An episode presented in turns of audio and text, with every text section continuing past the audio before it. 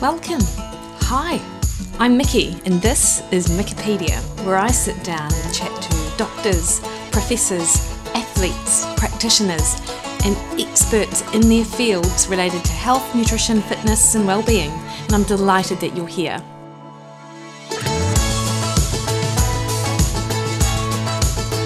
Hey everyone, Mikki here. You are listening to Mikkipedia, and today on the podcast, I am excited to bring to you my conversation that I had with Dr. Bill Campbell. So, Dr. Campbell is one of the leading researchers in the physique world, and you guys know that I'm super interested and passionate about helping people improve their body composition. And a lot of Dr. Campbell's research has informed the practices that I use with my own clients and in my group programs. Dr. Campbell is an associate professor of exercise science and the director of the Performance and Physique Enhancement Lab at the University of South Florida. He has a PhD in exercise, nutrition, and preventative health. He's authored three books on sports nutrition and over 150 scientific abstracts and manuscripts focusing on the topics of sports nutrition and exercise science. And he is the previous president of the International Society of Sports Nutrition. In today's episode, we talk all about his research into diet breaks, intermittent versus continuous dieting, the importance of protein for fat loss, particularly for women, in combination with resistance training, and much more. And I think, male or female, you're going to get a lot from the conversation that uh, Dr. Campbell and I have, and he shares a lot of his own sort of insights into what he sees in his lab and clinically and with the people that he deals with just before we kick on into the today's interview, just to remind you that the best way to support this podcast is to please subscribe on your favorite platform and where it's possible, leave a five star review. Share it with your mates. And in addition to that, if you felt like you needed more recipe or meal inspiration, head on over to my website, mikkiwilliden.com, and sign up to my recipe portal for $12 a month. You get access to over 600 recipes, and they are updated very regularly. You get my weekly emails, you get one on one with me via a messaging system, you have access to our private Facebook page where we do lives, we do weekly forums, you get the whole shebang really. So I can help you in your nutrition journey, and that is for $12 a month. All right, team, please enjoy the conversation that I have with Dr. Bill Campbell.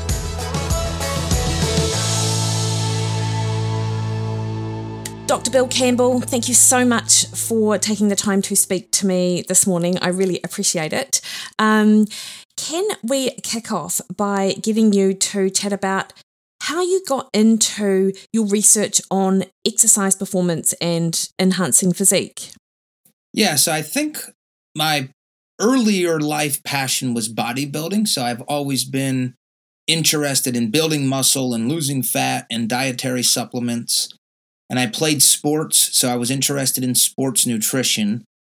So I, I just knew if my dream job would have something to do with those areas, but I didn't know that until my late 20s. I was actually in a different career. I was, you know, selling, I was in sales and marketing. And then I realized, you know, I don't want to do this the rest of my life, but I, I do like working out. I like nutrition. I like dietary supplements, or at least studying them. So I, I made the decision in my late 20s to go back to school, not really thinking I would be a professor and a researcher, just, just knowing that I want to do something in that area. Mm. So I, I, think I'm one of those very blessed people by God that, that is able to do what what the exact thing that that I'm interested in doing.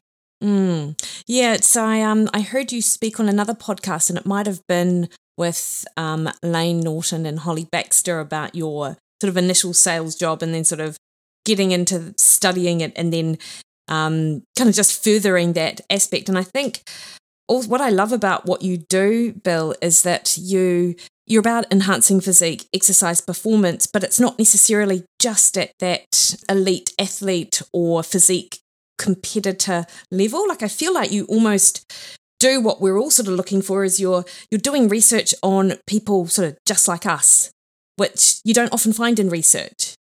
Yeah, that's exactly right. I, I like to to um, my ideal is that my research helps people optimize their physiques within a maintainable lifestyle. So people that are at the elite level, they're not living a maintainable lifestyle. They're elite. They can structure seven hours of their day around their food preparation, their training.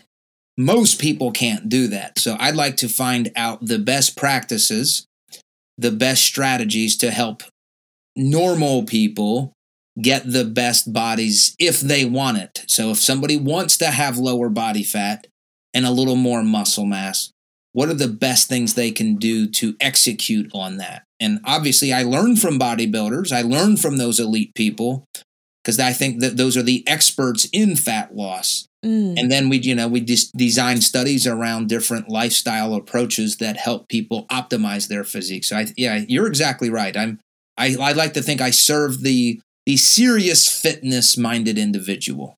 Yeah, and that'll be a lot of people that will be listening to a podcast like this. And I often think, Bill, and I don't know how you feel about it, but when I'm looking at research in fat loss, a lot of it is, if we look at the other end of the spectrum, it's on people who are like extremely overweight or would fit into that obese category. And it, it almost feels a little bit um, demotivating is not quite the right word, but you look at the outcome of a particular intervention, and these people have gone on a very controlled sort of intervention for three, six, or nine months, or you know, quite a long period of time. And the average weight loss on that might be, you know, 1.3 kilos, which might be a significant difference in between both groups, but actually that's not really that meaningful for that person or individual in the trial who has a serious amount of weight to lose.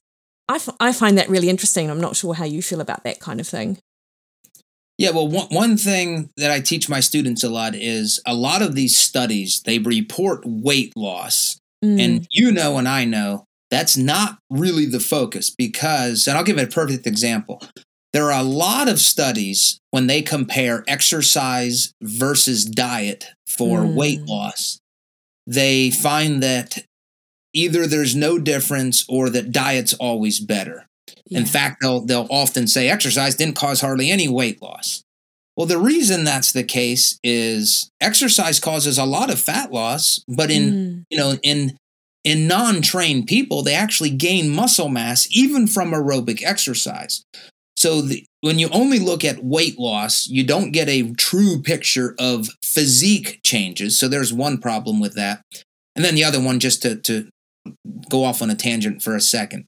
These studies that compare exercise versus diet, they'll put Mm. somebody in a 500 calorie diet caloric deficit and they'll exercise and and then the other group exercises at maybe like 200 calories per day so it's not even an equalized energy deficit so I, Mm. I say all of this to say yes when weight loss is minimal make sure that we're always looking past the weight loss and looking at the body composition or because it's possible they actually lost muscle or gained muscle mass and lost more fat mass than what the scale would suggest and then the other part of this is the people that I research and the people that I think I serve, if they are losing uh, one to two kgs of body weight, if they're not, usually I don't, well, I don't study obese individuals anymore. That's Mm. still a big difference in their physiques um, Mm. when they're already relatively lean to start with. Yeah, that's such a good point. And I saw you had a post on your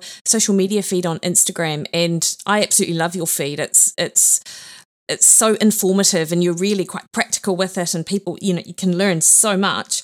Um, you had a post in and around the constrained model of energy expenditure, and I Yeah. know, and you and you were very respectful, obviously, of the researchers in the field, like in terms of their findings that in fact exercise might not be so helpful for weight loss but uh, is this talking to your point that you've just mentioned that if it's solely weight you're looking at then yes there's on balance there might not be that different but you, have to look beyond was that the the sort of point of your post Yeah, so a lot of my newfound knowledge of the importance of yeah, like just weight loss was based on my work or not my work, but my reading of the the constrained energy theory.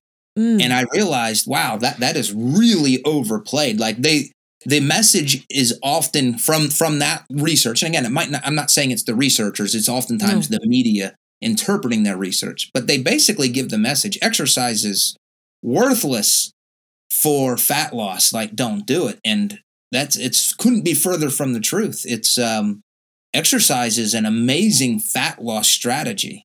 Mm. Um, in fact, if you look at the handful of studies, and I mean less than five, when they directly compare exercise versus diet, Mm. and they have an equal caloric deficit or, or energy deficit, meaning that we're going to reduce calories by 500 from food or we're going to increase exercise energy expenditure by 500 calories. Exercise is better, it causes more fat loss Yeah. than diets. And you also get all of the added benefits of the health, the insulin sensitivity improvements, the joint integrity, the uh, better depression or mental health outcomes. So, exercise is better um, when you're comparing apples to apples. But that doesn't mean that people are as motivated to exercise. So, I would much rather, I don't like aerobic exercise, even though I know the data.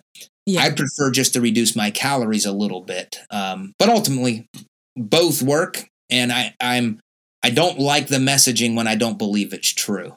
Yeah, yeah, no, and, and I absolutely um, agree with you. The way that the media, mean, they do that clickbait uh, headline, but in addition to that, there are actually many. I look at some of the programs that are out there to potentially help people reach their sort of physique, and they may well be speaking to an audience who does have an excessive amount of fat, fat to lose. And a lot of the messaging is it's hard work to exercise. You know, you don't want to be doing that, and entirely you know and you don't need to. Um and that's i mean that's a whole other issue which which we won't really get into um here but i find it sort of interesting. Um bill you've done so much research in the space of non-linear dieting actually and i really like how your sort of studies explore the notion that yeah you can have this consistent drop in calories to achieve fat loss or you can um, for want of a better term, calorie cycle or change it up. Like, what sparked your interest in looking at these uh, different approaches to dieting that isn't just a straight continuous Yeah. calorie deficit? Yeah, I would say two things. And by the way, you mentioned about the exercise being hard work, and we won't talk about that. But I'm if if if there's time at the end, I'm happy to to talk about that because my opinion is not popular, and um, but I feel like the messaging is all one side right now, and I think people do need to hear the truth about how the the work and the the the you know the, it's not okay to be overweight for health, despite what we're hearing. But again, we can we can address that later. Um, my interest in nonlinear dieting was piqued with the Matador study. So there was a study published, um, maybe 2016, 2018, I don't remember, but it reported in obese males when they when they dieted for two weeks and then they took a two week break and they went back to their maintenance calories and they they just repeated that cycle eight times. So 16 weeks of dieting and 16 weeks of taking breaks they lost significantly more body fat. They they were able to maintain their met- metabolic rates better. Mm, And I saw that and I was like, wow, that is amazing results. Um, and and, and it fit kind of my uh, my paradigm for how dieting should be. It doesn't have to be a, a a race. Like take your time, and what better way to take a time than keep taking breaks? mm, So I thought this is there's something to this. Now, since that time, my lab has done two studies. Uh, one of them has been published. The other one is under review now, and I think that the Matador study, which initially caught my interest, was kind of an outlier study. okay. Um, it it it hasn't been replicated, like, meaning that all of the other studies done since then that I'm aware of didn't have nearly the positive findings that that study had. So the other reason why it piques my interest is based on the study that we did. Um, again, my philosophy is helping people optimize their physiques within a maintainable lifestyle. Mm, It just so happens that most people in their normal lifestyles, they eat more calories on the weekends than they do Mm. during the week. mm, So I think it makes sense. Let's des- design a diet that works with that approach, that works with your lifestyle. So we did a nonlinear dieting study where the subjects were able to increase their calories on the weekends. And that one not not as good as the Matador study, but we did have some positive findings with that. So there Mm. was my interest, the Matador study and just my my recognition in my own life and in the Mm. research that that people they eat more food on the weekends, and that's a nonlinear approach to dieting. If you can f- make that into a diet strategy. Mm. What was it about the Matador study that you think made it an outlier? Could like could you look at it again, sort of in reflection with all of the other research, and go, okay, that's why they found such a positive effect, or just it was what it was. Yeah, so I, I think the reason that the group that increased their or that had the better outcomes, I think they simply adhered to the diet better. They yeah. were at, when they were dieting, they were dieting at the level that the researchers wanted. I think it was like a 33% caloric restriction. My thought is that the other group was not as their their adherence wasn't as good. Yeah. So that that would tell me it's not physiological, it's just more psychological, but that's still a powerful finding. I, it doesn't matter how what what the what the what the physiology is. If the endpoint is greater fat loss and it was that they could adhere to it better, mm. that uh, we should learn from that. Um, and I will say this a lot of people now, because again, the, the research and some of my own that's not published yet is coming out saying that diet breaks or these refeeds aren't any better than the traditional continuous dieting approach. So people are saying, "Yep, they're worthless. There's there's no help." I think that's a very a very naive interpretation. They never cause harm taking yeah. these these nonlinear approaches. They're never causing greater fat loss. Yes, they're taking more time because you're having the, the to, to do the breaks, but it never hurts. And in in both of the most recent studies, the one that was published and, and ours that will come out, that we both found that it improved one of the three factor eating inventories, which was the, uh, they call it disinhibition, which is the propensity to overeat. Mm. So, in both of these most recent studies, if you take breaks, whether it's every other week or every third week, it helps, it prevents the drive to overeat that you do have when you never take a break. Mm. That's all. I mean, what, what causes diets to fail? You lose the battle to hunger. Yeah. And it looks like these diet breaks are providing some some some defenses against th- this drive to eat. So I think that's um, uh, even though they might not provide a direct benefit, even though some research says they do, they never cause harm, and I think yeah. they institute better long term dietary habits. Yeah, no, I appreciate that, Bill. Can you talk us through the, the study that has been published and sort of the, the level of restriction, I suppose, and also what it even is like a, a refeed? Like, what does that even mean? Is it a, you know, a, people hear that and think, oh, cheat day or, you know, binge fest, but I, yeah. um, I appreciate that it's a little bit different from that. So, can you sort of detail that out? Yeah, so the you, you and I are using the term nonlinear dieting. I like to say that that's the umbrella term. So there's a lot of things that fit underneath nonlinear dieting. One of the terms, the two terms we're going to use is diet breaks and mm-hmm. diet refeeds. Mm. Diet breaks are exactly what they sound like. You're you're you're in a diet, but you're taking a break from that diet. Mm. And a diet break is typically defined as a one week or more of a break from the diet. Um, typically, they're one week, maybe two weeks. In some cases, they're even a little longer than two weeks. Mm. A diet refeed is similar, but it's more on a day scale than it is a week scale. So, in our study, our diet refeed was two days per week on the weekends. Mm-hmm. So, they didn't take a week off from dieting. But during the week, they dieted for five days and then they took a break or a refeed for two days. And in all of these cases, we have to make sure that we're aware that when they go back to their to their when they're on a break, they are not just eating whatever they want. They are going back to uh, maintenance calories. So mm. they're not really overeating, but it sure feels like it to them because they've been dieting and now they get to increase their calories, but not above what they were doing before the diet started. So that's a very important definition of these or an application of these. It's not really a cheat day where you're eating just tons of calories. Mm.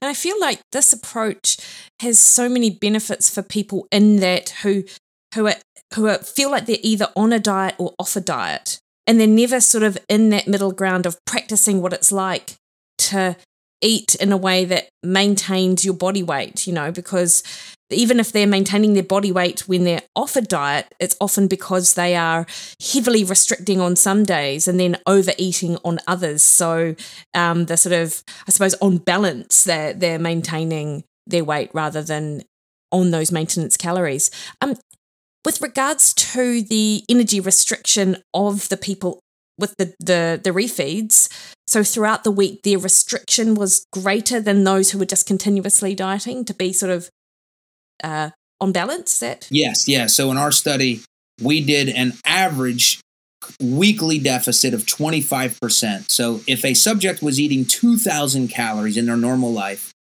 over the course of a week, we reduced it by 25%. So that mm. subject would be eating 1,500 calories. Mm. But the only way that works when you have that's an average of seven days. Mm. So what we had to do in our refeed group, because they were spending two days at 100% of their calories, mm. what that meant was Monday through Friday, they had to reduce their calories more than 25%. We had to reduce it to 35% five days per week. And then when you factored in the two days of maintenance eating, that was an overall average on the week of a 25% deficit. Mm.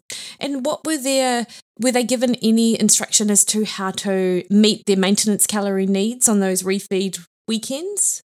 Yes, we we, we instituted a few things. Um, the first thing was 25% less calories um, overall in the week. Yeah. But when they were able, when they did their refeeds, so that the weekends, um, they had to have at least 1.8 grams of protein per kilogram of body weight. And that was true of all the subjects, regardless of what group they were in. Mm. So some of it had to come from protein. And then we told them, okay, you've been dieting at 35% lower calories. Keep the protein the same on the weekend, but increase your calories back to maintenance levels, but do that all from carbohydrates. So we mm. said emphasize carbohydrates. And the reason we did that was there was some research prior that that um, reported that leptin levels were improved in um, dieting females who increased carbs for a three day period.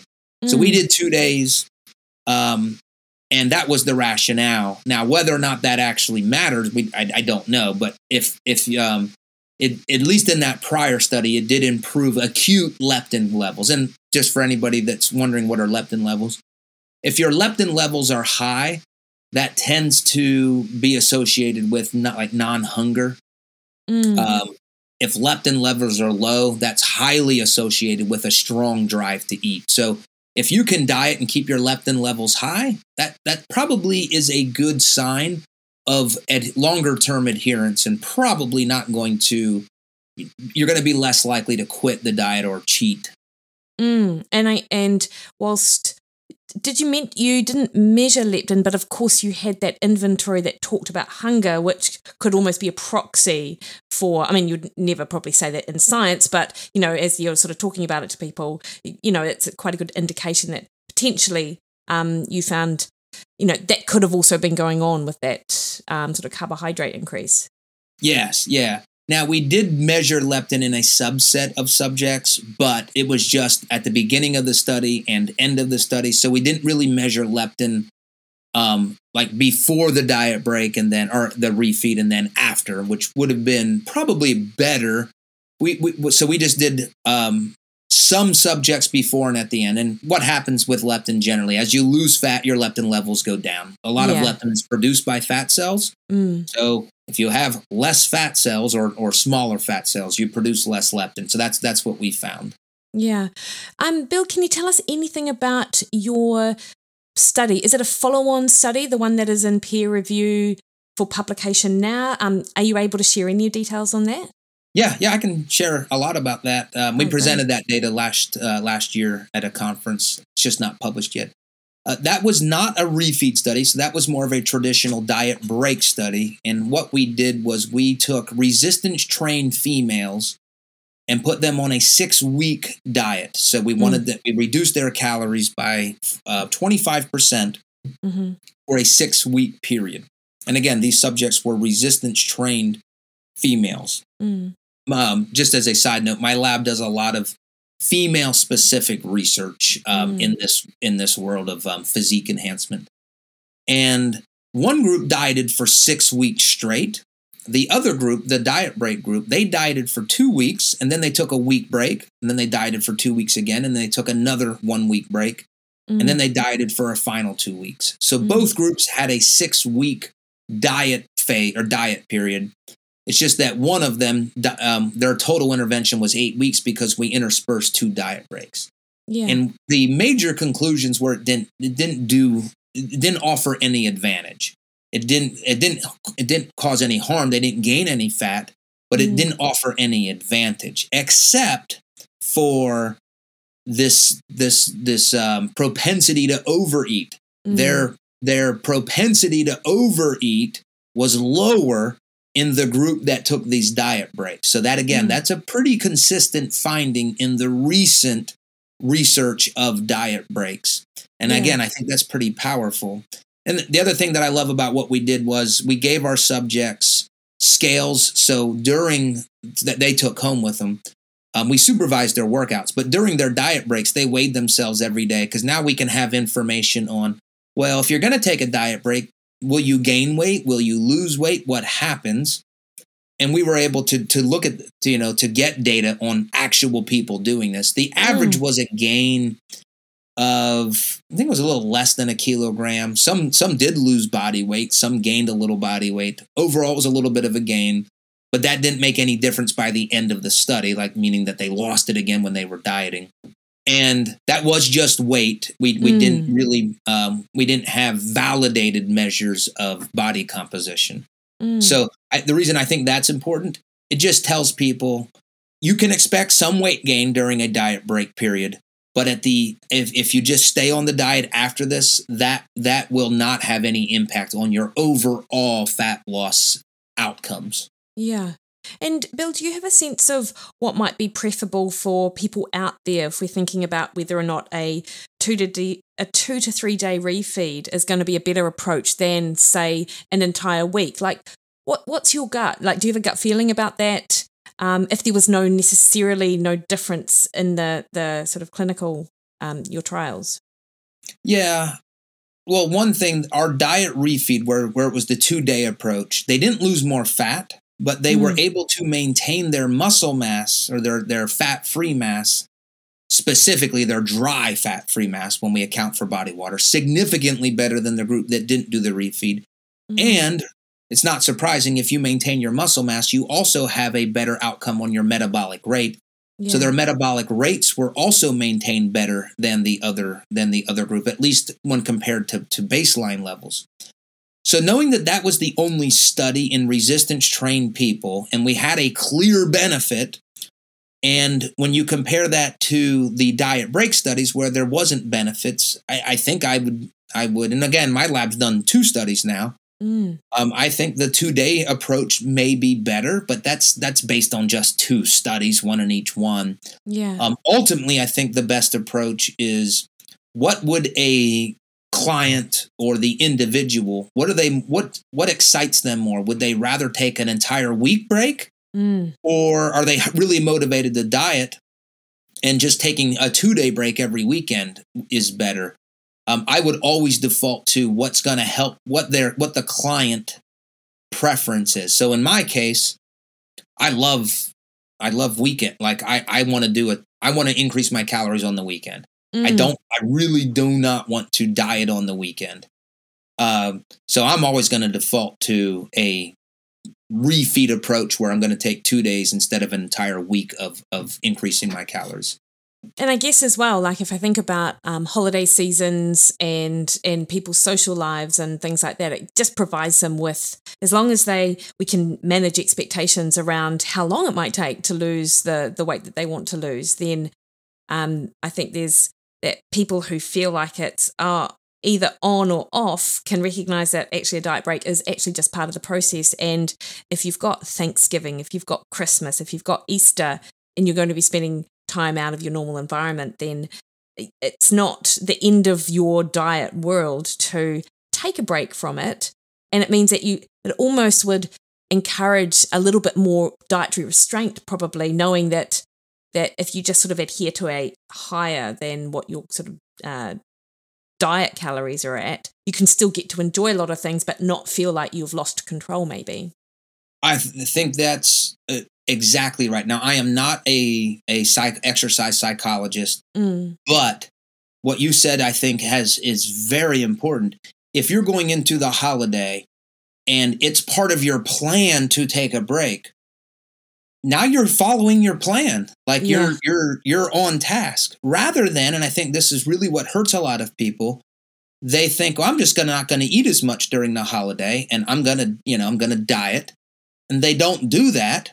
Now they failed. Now they have that guilt, that anxiety, and when if they just change their approach, change their paradigm, yeah, I'm not gonna diet, but that's part of my plan Yeah. and I'm even fine with like for myself.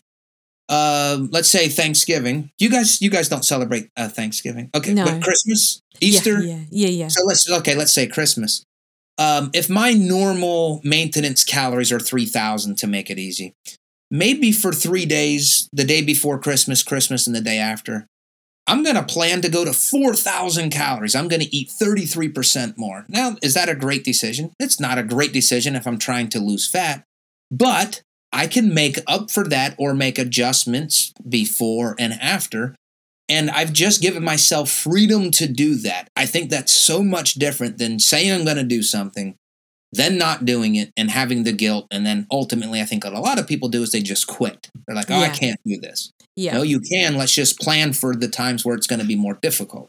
Yeah, yeah, absolutely. And the way that you sort of described how you might approach a holiday season is that recognition that you're I think a lot of people treat each day in their diet as almost this isolated sort of moment in time. So you've you're on a 2200 calorie diet and you've got to hit that every single day. Whereas if you instead sort of step back and go, right, well, over across the course of a week, I've got 2200 times seven that's not actually like what was that 15 for uh, i don't know whatever it was 15400 and Mhm.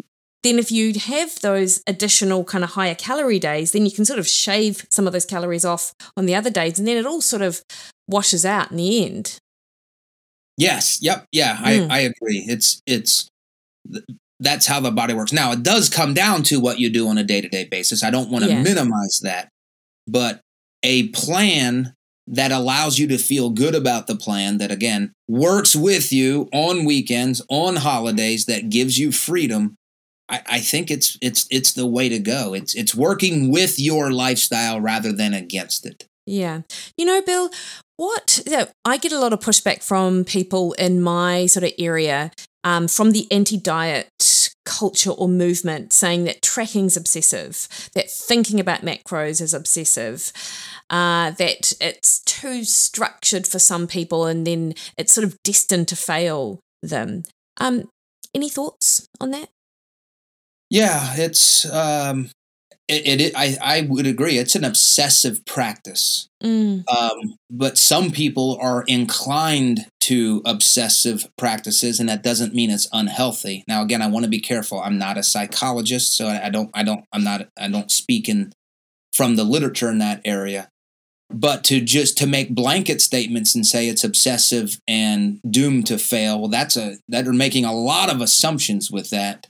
And I would say if it, if it's if somebody can have success with something other than tracking macros, great. That's what they should do. mm, I would still suggest every human being that that has the privilege of counting macros, meaning that they're not, you know, um, in poverty, just worried meal to meal. So that Mm. we're not we're not talking about that that that unfortunate situation.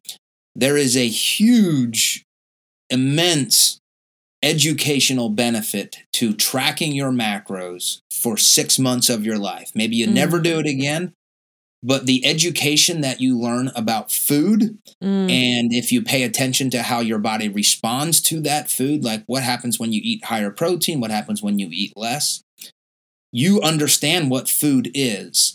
You understand what foods are. You know that butter is most it's fat. You know that broccoli is carbs. You know that um, chicken breast is is protein. That's an education that you now have the rest of your life. So I'm a, I'm an educator, a professor. I'm always going to advocate you should learn invest in your body, invest in your education. There is no better education in your dieting, food intake life than tracking your macros for several months. Mm. If it's not working for you or it's too obsessive, great, don't do it anymore. I, I, I not like I make money from macro tracking. I, it makes no difference to me. Uh, but on the same on the same um, conversation, I need it. I'm I if I don't track, I I gain weight, and when mm. I gain weight, I knowingly and now less healthy. Yeah. Um, COVID, I'm more susceptible to COVID the more body fat I carry on my, or at least for the out the the adverse effects of COVID. Yeah. So to me, macro tracking helps keep me in a more fit state than mm. not tracking. Now that's not true for everybody but there are a lot of people like me. yeah. Yeah, no, I appreciate and you know, I found it super helpful even as a nutritionist of you know, a couple of decades to track to ensure that I'm getting what I need to help support my training. So it's sort of that flip side. It's not the the tracking from a restrictive perspective. It's like, am I actually meeting my protein? Am I, you know, practicing what I preach? That kind of thing. And also, yeah. if you do learn that you're obsessive about it, well, that's still an education, isn't it? Like, you know, hey, I tried it and it really wasn't for me. So now I have to try and figure out what might work best. So you're right. It's totally all learning. Yeah. So, and think about this the person who does that, and as an example, if they walk by a bowl of candy or chocolate or something that's high calorie, they may just, you know, you know, take two or three handfuls and, and go on their way. But when you're tracking that, you really appreciate, wow, that was 400 calories. Mm. Now that doesn't mean that you shouldn't that you should never do that, but I don't without tracking, I don't think people appreciate the caloric density of processed candy, chocolate types of foods. And I love all of that stuff. I just feel like I have more freedom and can enjoy it more when I'm tracking. No, um, I agree. And it's like the peanut butter jar. Don't get me started there because that 15 grams of peanut butter is nowhere near as much as you think it is as as what you thought it was. Yes. Yeah. A, great. Peanut butter's great. Like I, I'm like you. Um, I like I don't know, like two months or maybe it was this past year. Did a serving and I waited. I was like three times more than what I thought. I'm a professional in this space. I, I, should know. I track my macros. Uh, I don't eat. I didn't. I hadn't eaten peanut butter in in a long time before that. But yeah, it got me, and I'm yeah. somebody that technically should know no i'm exactly the same and it's so what i've found really interesting is is um as i've sort of evolved over the years in my thinking around nutrition. I've sort of gone from that um you know i did the nutrition science degree then I sort of moved into that more sort of like paleo sphere, you know, in 2010. And then suddenly, uh, like nut butter was back on the menu because it wasn't all about low fat. And then, of course, a lot of people also jumped on that bandwagon and still do in the keto and stuff, which I think can be super helpful for so many people. And, and if it's your preferred dietary approach and it works for you, that's amazing. But those carrots that people used to use as a snack suddenly were sort of switched out for like nuts and uh, peanut butter sachets and uh, cheese and and things which are highly calorically dense. Um, yeah. And and preventing someone from sort of tapping into their own fat stores, you know? So um, it's a common sort of, um, uh, it, it often catches people out, I think. Yeah, I think it's probably very hard to overeat on carrots. Yeah. good, good, yeah. good, luck. exactly. Hey, um, what, nuts Bill, and cheese. Yeah. Oh, so much so. Um, now I saw there was a recent study published by a student of yours, um, Laurin Conlin, looking at flexible dieting versus rigid meal plans. Um, are you able to sort of briefly describe what some of the findings were in and around that particular piece of research?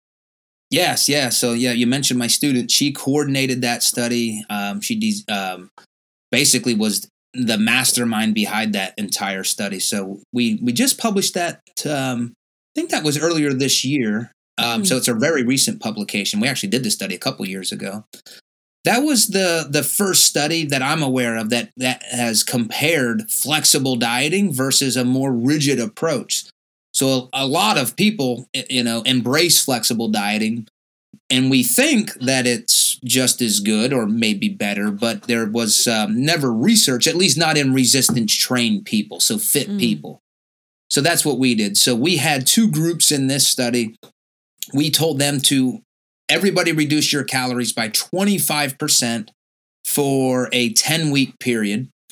And as they do that, we also made, um, I think it was one, they had to eat two grams of protein per kilogram of body weight. So we had protein high.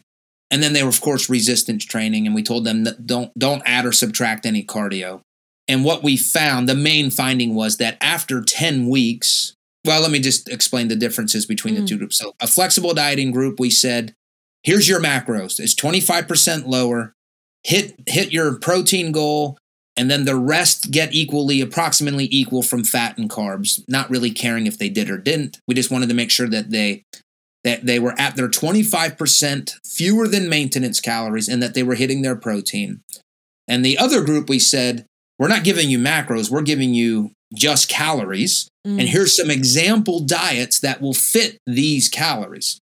And there were just a few um, like um, exchanges that they could use not very mm. many though so like maybe they maybe we had them eat chicken breast and broccoli and orange juice as a meal and instead of chicken breast maybe they wanted salmon or lean beef instead of broccoli maybe cauliflower or asparagus so they had very limited choices and we would we called that the rigid diet and the flexible diet, again, they could eat whatever they want as long as they hit those specific macros. Mm. And after the 10 week diet phase, there was no differences in fat loss. They both lost the same amount of fat, both maintained the same amount of muscle, and metabolic rate was, was the same.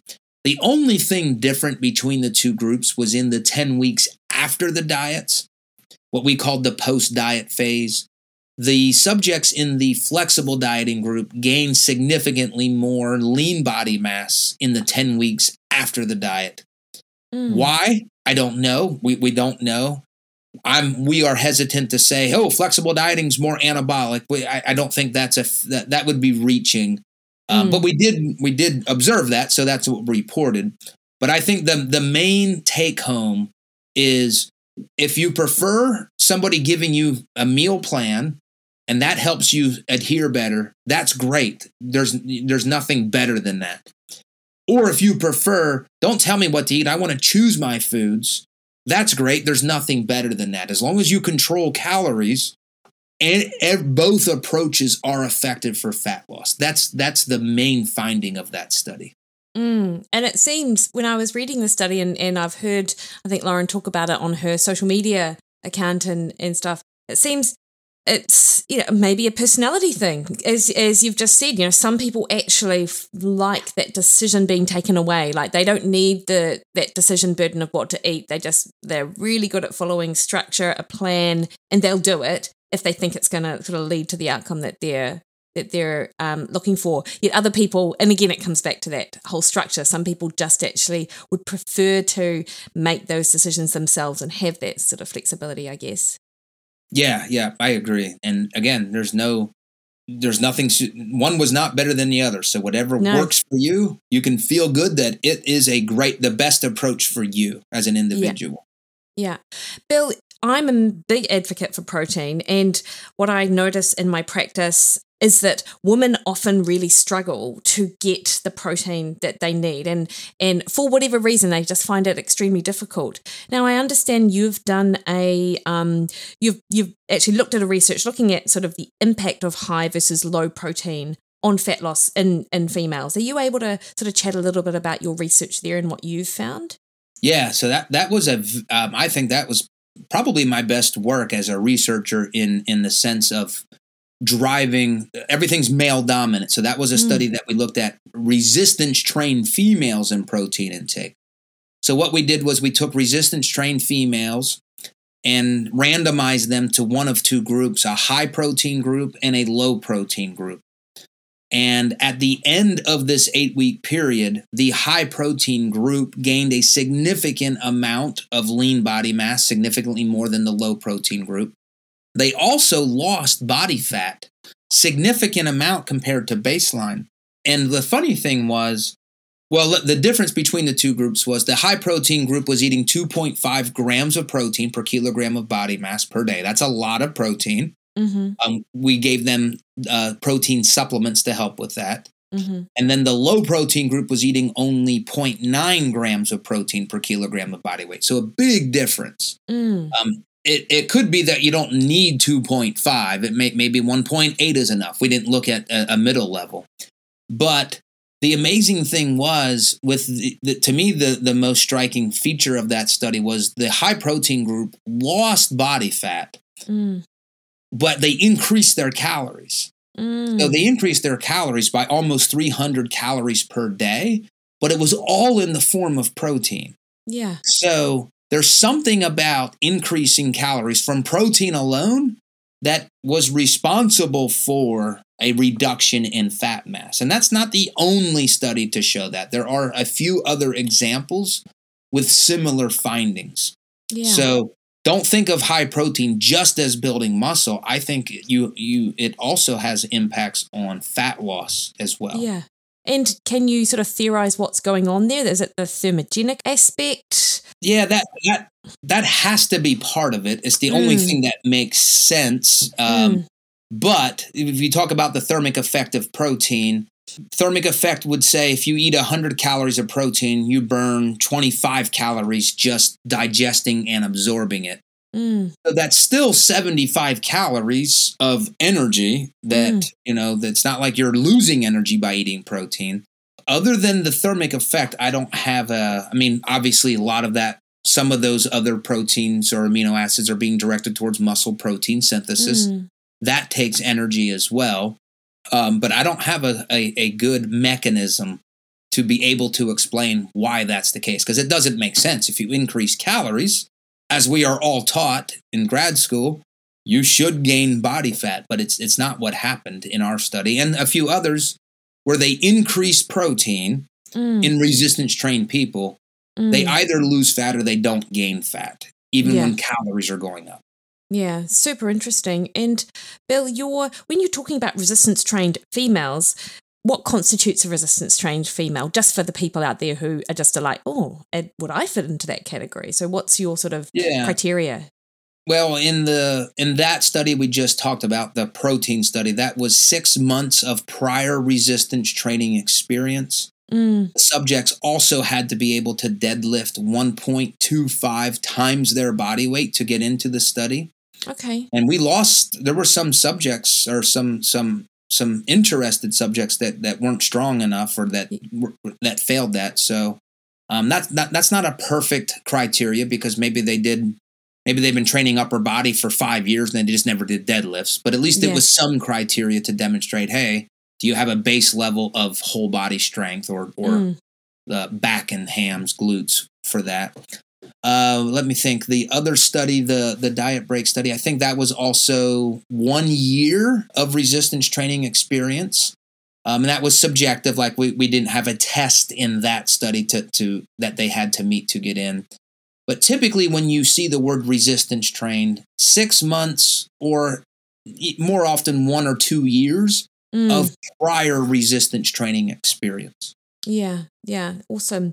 And I also love that um, the higher protein focus that that you take, like because even in that sort of low protein group, it's 0.9 grams per kg body weight, which is sort of in line with what people understand the recommended protein intake levels to sort of be. Um, not sort of recognizing that sort of this minimum threshold for survival, not necessarily what you might need in order to optimize body composition and regulate hunger and and all the rest of it. Do you like? Did, I suppose with the protein supplements, did the people in that study, do you recall any sort of qualitative findings in and around how easy it was for them to consume that amount? I don't remember. We actually told them they had to ingest 2.2 grams. Yeah. And they actually surpassed that. They actually ingested 2.5. Um, I know what helped was the fact that we gave them protein supplements immediately after their workouts, where, where we Mm. watched them drink it. Yeah. And we gave them to take home that they could, you know, then put into their because they actually track their macros. Uh, All the subjects in that study track their macros. Um, in for whatever reason, I don't recall subjects complaining about Mm. that high protein. But you and I know that a lot of you know a lot of people, males and females, that's a lot of protein for people to to try to hit per day. Um, I I personally get that much, about two point two grams per kg, but that's with the help of protein supplements and usually one protein um, bar per day for myself. It would be it would be challenging if I had to do that on Whole Foods for for myself. Yeah, I think I'm I'm the same. I'm quite a. I think I was sort of put onto protein powders and and protein bars uh, through sort of Bill Phillips Body for Life, if you recall that program way back in the 90s or whatever, and then just sort of um, I've always quite liked them. So that's you know, and I know not everyone loves the taste of protein powder, but I've always been like, oh no, this is great. I love Hey, it. you, you just dated yourself. I, I'm surprised that you you were old enough to remember Phillips. I know, no, I yeah, I have just dated myself actually, um, but uh, yeah, there you go. It must be my uh, dietary approach and my you know healthy love of resistance training and cardio and all the rest of it, the lifestyle stuff, Bill. Yeah, Hey, that that whole that whole um, Bill Phillips that that really lit my fire. Um, I Mm. used to get the magazine Muscle Media 2000. Um, that was a little bit right before his Body for Life, so I was actually yes, I was even in the front end of that that craze yeah, uh, before he went more mainstream, I guess, with the Body for Life aspect. yeah. And what I loved about it actually, it was just it was so simple. You know, you just had a unit of carbs, a unit of protein, a little bit of fat. You could use his supplements or get it from Whole Food. I remember him sort of saying that in his book. And then this, you know, and not a particularly crazy exercise regime to sort of go with it. And those principles, maybe you wouldn't necessarily eat as often as what he would have suggested back then, but Yes. the principles haven't really changed over the years with regards to what is actually effective for fat loss. I mean, you can spin it in different ways to make it sound sort of new and exciting, but actually, those foundations haven't appeared to, to have changed much. Yes. Yep. I agree. Yeah, Bill, do you um have you done any research in the reverse dieting space, or do you have any thoughts around that? And I haven't actually seen um I haven't seen any research that you've done it, and I may have missed like a few studies or or whatnot. But you know, you're so well um, versed in this whole physique space. I imagine you have some opinions or thoughts. Um, would you care Yeah, we share? attempted to do a case series studies in which and we published that work. James Longstrom was my graduate student at the time, and he was the the coordinator of that and, and really drove the the design. And our attempt, and I'm going to start with an attempt because this is not how it ended up. Our attempt was we had eight bodybuilders, males and females, that we tracked after their shows. Four of hmm. them were going to do a reverse diet where they were slowly going to increase their calories. And that's what you asked, right? Reverse dieting? yeah, Is that what yeah, you said? yeah, Okay. yeah. They were going to slowly increase their calories for eight weeks, 10 weeks after their show. The other four were going to do a recovery diet, which was they weren't going to slowly increase their calories. They were going to have a larger increase in calories right after the show and be comfortable with gaining more body fat sooner Mm, and what we what we were hoping if i can just show we were hoping Mm. that one group would go up like this and the other group was going to do this but what we Mm. found was this like nobody really did what they said and they kind of just overlapped so we couldn't really differentiate the two approaches of a true reverse diet versus a recovery diet and i Mm. think it's it's going to be very hard to do research in that area because i think if a reverse diet is going to work, if that's going to be effective, I think you have to start from a pretty low body fat level or a pretty long uh, caloric deficit. mm, And then if you slowly go back, um, in theory, you slowly increase calories, you do not gain fat, even though you're increasing calories. mm, Um, and I've seen that anecdotally. Um, Mm. I just I don't think I've seen it in the research literature. And I, again, I think it's going to be hard to do it in the research literature, other than a case study. mm, Um, so my thought is, I don't know. I'll go back five years or longer. Lane Norton, who's a who's a colleague of mine, he was telling me about reverse dieting, and I was like, I don't think that that can't happen. Like if you're gonna you're gonna increase calories, you're gonna gain fat. He's like, "No, Bill, I've I, you know I've worked with multiple clients, and then I worked with a client, and of course I'm a researcher, so I was like, hey, let's try this, uh, and it happened in front of my eyes. The client was my wife, which Mm. I was able, we were able to control every aspect. She got very lean, and then we slowly. Um, I have all her data still, and I, you know, I measured her body body composition. Mm-hmm. She got to where she was eating a lot of food, and she did not gain fat. So my thought is, there's something to reverse dieting. Mm. I don't, I can't explain a mechanism. Um, I can't even point to a study, but I can point to um, my wife or a, an N size of one, where it was very, um, very uh, eye opening to me as a as a researcher. Yeah. Have you tried it yourself, Bill? Yeah, I did. Um, maybe two years ago, I got lean for me. Um, I Mm. th- maybe got down to about twelve percent body fat for me, and I slowly increased a very similar approach to my wife, but I didn't have the same uh, um, outcome as my wife. I got to where I was gaining fat as I kept increasing. Um, so I didn't notice. Yeah, uh, what I remember my wife was saying, "I can't eat all this food," and she Yeah. was still lean. I Yeah. got to the point where I can still eat all this food and I'm gaining fat. So it, Yeah. was, it was not the same approach. So it's definitely not a, a reproducible, or it's probably one of those individualistic Mm. outcomes.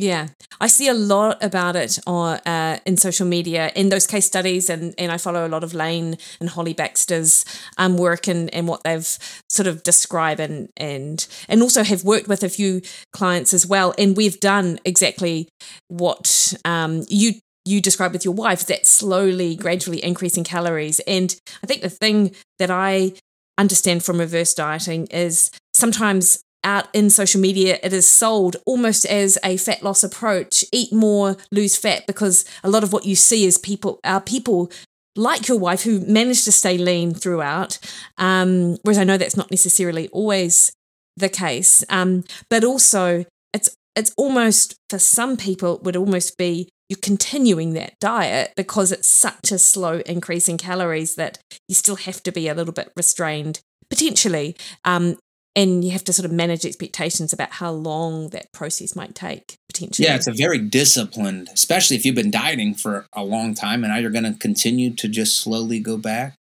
Um, it's funny you you said though, um, you know, it's not might not happen to everybody. I literally just communicated with somebody who's working with a coach. They have her increasing calories slowly, and she's gained like 15 pounds, and she thinks it's Mm. mostly fat. And they keep saying, "Hey, this is going to help your metabolism." And I- you know, I'm I'm I don't I don't like to tell people who are working with coaches anything different because they're, they're not one they're not paying me and two yeah. I respect a coach client relationship but Mm, I felt bad. It's like maybe you're how, what why, how, what makes you think your metabolism is even damaged or slow? Like have you had it measured? They said no. I'm like well I, I don't I don't know if this reverse is working for you then if you're Yeah. gaining all this body fat yeah. I felt Yeah. bad. It happened to be a, a female. Um, so yeah, there's that. So there, Mm. there's there's one of those reverse diets that is not going well. Yeah. And, you know, I think about other people that I have worked with and they just actually think they're under eating a lot of the time and they are, but they're doing that sort of under eating, under eating, under eating blowout. You know, and then, you know, Yeah. rinse and repeat. And in fact, they're not under eating, but if they just lifted their calories daily, they wouldn't have the blowout. They'd probably end up enjoying their food more and actually eating more and, and it would feel like they were eating more, but actually the caloric uh, intake would probably not be too different either. Yeah, I, I think yeah, it's amazing. Again, if you're tracking your macros, you you you see those trends. Yeah, yeah. Now, Bill, just to finish off, um, I sort of mentioned at the start of the call, oh, we won't go into that hard work about exercise and the thoughts around that. And you were like, actually, I've got some thoughts around how the the work required to lose body weight um, that requires sort of exercise. Do you want to expand on that? If you can even remember that part of our conversation? Yeah, it's I, I just have a recurring thought. The message, at least some of the stuff I see with the um, the the health at every size. I mean, it, that's not evidence based. If you're overweight, you're you're not as healthy as you are when you're not carrying excess body fat. Yeah. Now that is not to make you know to, to think less of any individual who happens to ha- to be overweight. Um, I've been overweight. I know what that feels like. Uh, mm. My my I come from an overweight family, but to tell people that that's fine, don't worry about it. That's not doing anybody any favors. I think what's doing a favor is to say, you you if you want to optimize your health, you need to be at a given BMI or body weight. And here are here are the best approaches to do that. Mm. And some of those approaches are not it, it's never easy. It, mm. it, losing body fat is not easy. So I'd like to think as I'm raising children, don't ever get to where you are overweight, especially when you're young, to now where you're going to have to fight this because there, mm. there's some evidence to suggest, you know, um, childhood obesity, it, it's something that you're going to struggle with the rest of your life. So if you can mm. prevent it from starting, you have such a better outcome. So I'm just, I'm, I, I just get worried with all of the messaging about the, the negatives of, you know, diet culture, weight loss culture. And, and there is a lot of um, unethical people in the space but that doesn't mean that you throw out the entire message. Um, mm. I think we're doing a lot of um, a lot of harm because people are now thinking, "Oh, I'm overweight, and that's fine because X, Y, or Z person says it's fine." Um, and again, I think my research is it's for people who want to lose body fat or who want to be who want to walk around more fit and have a lower body fat percentage. Mm. Not telling anybody that they should, but if you want to, the, the the research that I do is is going to be the the most scientifically based approaches to get there. Yeah. That's awesome. And Bill, what have you got coming up in the next couple of years as sort of building on on what you're doing? Any any research that we should look out for? Any anything that's really exciting you at the moment that we may not have sort of touched on? Yeah, I'm currently working. We're doing a um, another high versus low protein diet study in females. This time we're looking at non resistance trained females. So, females that didn't currently lift weights at all. Mm-hmm. And we're actually doing two things there. We're asking, is higher protein better if you're just starting training? And it mm-hmm. may not be when you're starting. The other thing is, which you'll appreciate, we have one group tracking everything and we have one group not tracking anything. We just have them intuitively increasing their protein.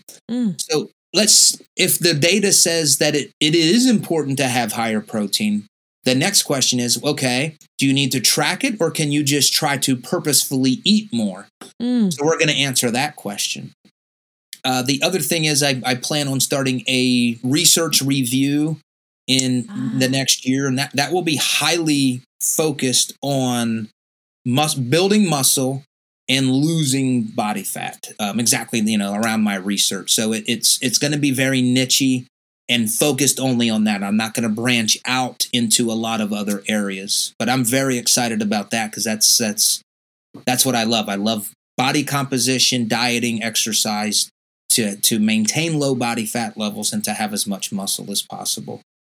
That's awesome, Bill. I love that geeks like you and my mate Eric and other people are doing these research reviews to help practitioners like me help my help our clients you know and um and yeah it is quite niche. Well you say niche. Oh, that's a real uh, us thing I, I, think we use both. Um niche, oh do you? niche. yeah what do you yeah. what do you guys say? We say niche. Uh that's a very niche area and i've just heard niche so often from the people that i follow over in the states. I'm like oh that must be a thing. Um so i'm certainly looking out for i'll certainly keep an eye out for the research review. Like it's it's just great professional development really. Like it's awesome Yes, yeah, and to be fair, I actually reached out to um, Eric and the Mass people because I have a lot of respect for them, and they've been nothing but supportive. They were like, "Yo," they've even offered me free advice, so I, I have a lot of just I have a ton of respect for them. Um, and what, what I'm going to put out is not going to be anything close to what Mass does. That is, they they are uh, that's an amazing um, product that they do. Yeah, yeah, no, I, I, I subscribe to it, even though I'm not at all in that space. But just because I'm a geek about the the whole area, you know, I just like to sort of know what's going on and and at least, um, you know, or or you know, pretend to understand a lot of it. Um, Bill, thank you. You've been so generous with your time this morning. Um, can you tell us, uh, for the listeners who might not be aware of you, um, where they may be able to find out more? Yeah, the only place I really am active is on Instagram. And, and that my Instagram handle is Bill Campbell PhD.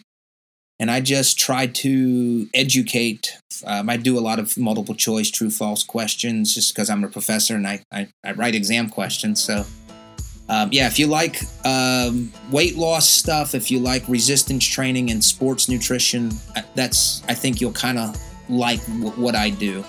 Yeah, no, I 100% agree. It's a wealth of information. Bill, you have a great rest of your Friday, and um, thanks so much. Yeah, thank you for the interview.